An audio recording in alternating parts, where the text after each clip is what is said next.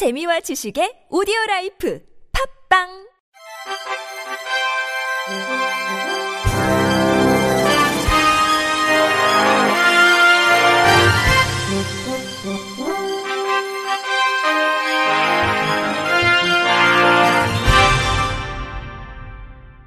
청취자 여러분 안녕하십니까. 유월 구일 수요일 케이비씨 뉴스입니다.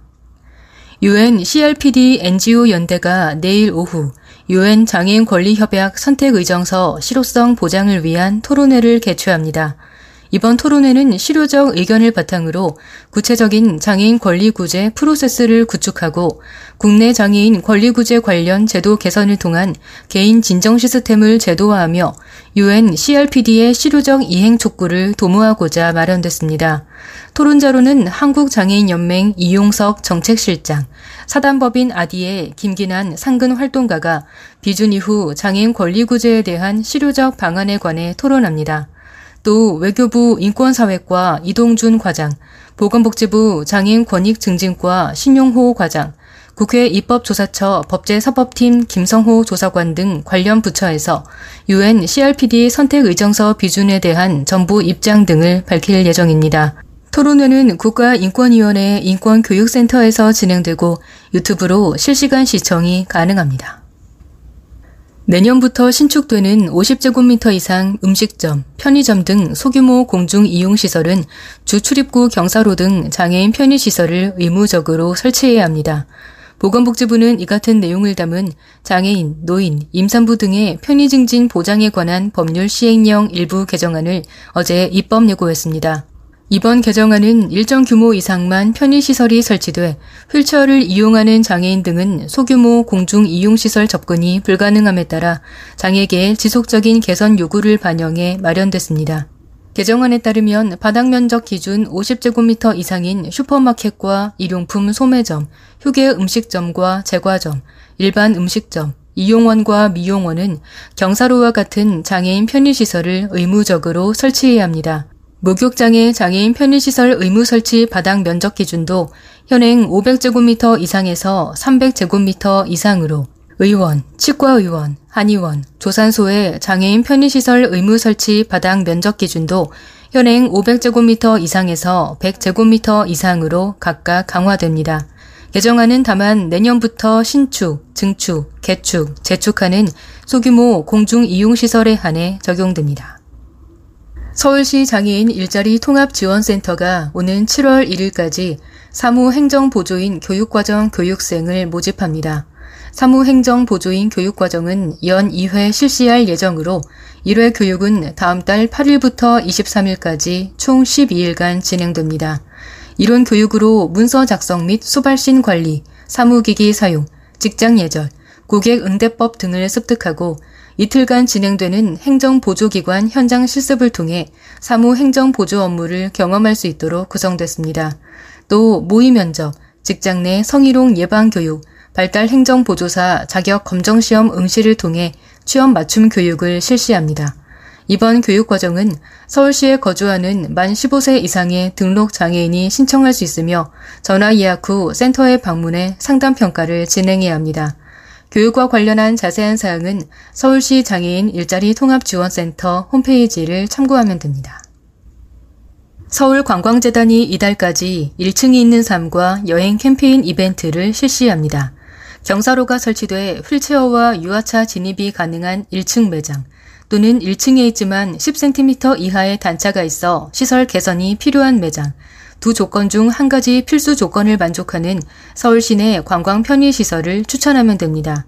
장애인 화장실이 있거나 아기 의자를 포함한 영유아 시설이 잘 갖춰져 있는 곳을 제보하면 추가 조건을 만족해 당첨 확률이 높아집니다. 단 참여 건수는 일인당 열 개소까지이며 서울 다누림관광 홈페이지 내 편의시설 정보 게시판에 이미 등록된 유니버설 관광시설 인증업소를 추천할 경우 당첨 대상에서 제외됩니다.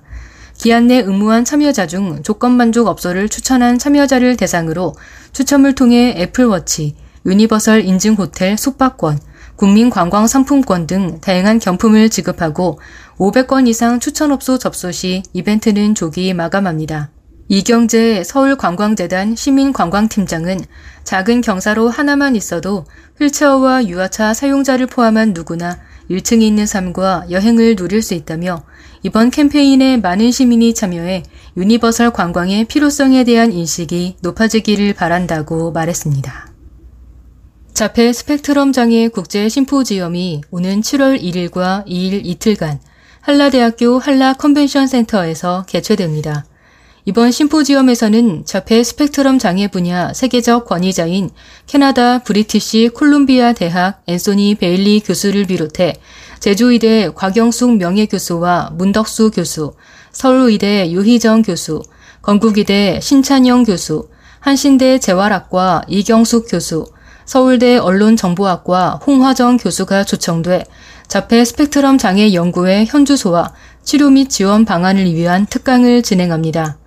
자폐 스펙트럼 장애 당사자, 가족, 관련 종사자가 경험하는 다양한 어려움의 요인을 인식하고 치료 및 지원을 위한 방안 모색과 최근 연구 동향을 나누기 위해 이번 행사를 기획했습니다. 사전 신청은 이달 이십오일까지이며 자세한 사항은 제주발달센터로 문의하면 됩니다. 한국장애인 대중문화예술협회가 장애인 대중문화예술 발전에 기여하고 장애인 대중가수를 육성하기 위해 창립했다고 밝혔습니다. 창립총회에서 제일대 초대 회장으로 전 국가대표 휠체어 댄스 스포츠 선수이며 가수로 활동하고 있는 김남재 씨가 추대됐습니다. 김남재 초대 회장은 한국장애인 국제예술단장도 맡고 있습니다. 이 단체는 직장 내 장애 인식 개선 문화체험 공연, 찾아가는 장애 인식 개선 공연 등 앞으로도 다양한 대중문화예술 콘텐츠를 기획하고 대중문화예술가를 꿈꾸는 장애 예술인들을 발굴, 육성할 계획이라고 전했습니다. 끝으로 날씨입니다. 내일은 전국이 대체로 맑다가 아침부터 차차 흐려져 오후부터는 전국 대부분 지역에 비가 내리겠습니다.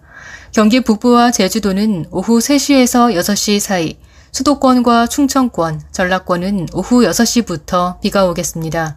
예상 강수량은 북부 서부 제외한 제주도에 백에서 이백 밀리미터, 전남 해안, 경남권 남해안, 지리산 부근, 제주도 북부 서부 오십에서 백 밀리미터, 수도권, 충청권, 서해오도, 이외 남부지방 삼십에서 팔십 밀리미터, 강원도, 울릉도 독도 오에서 사십 밀리미터 등입니다.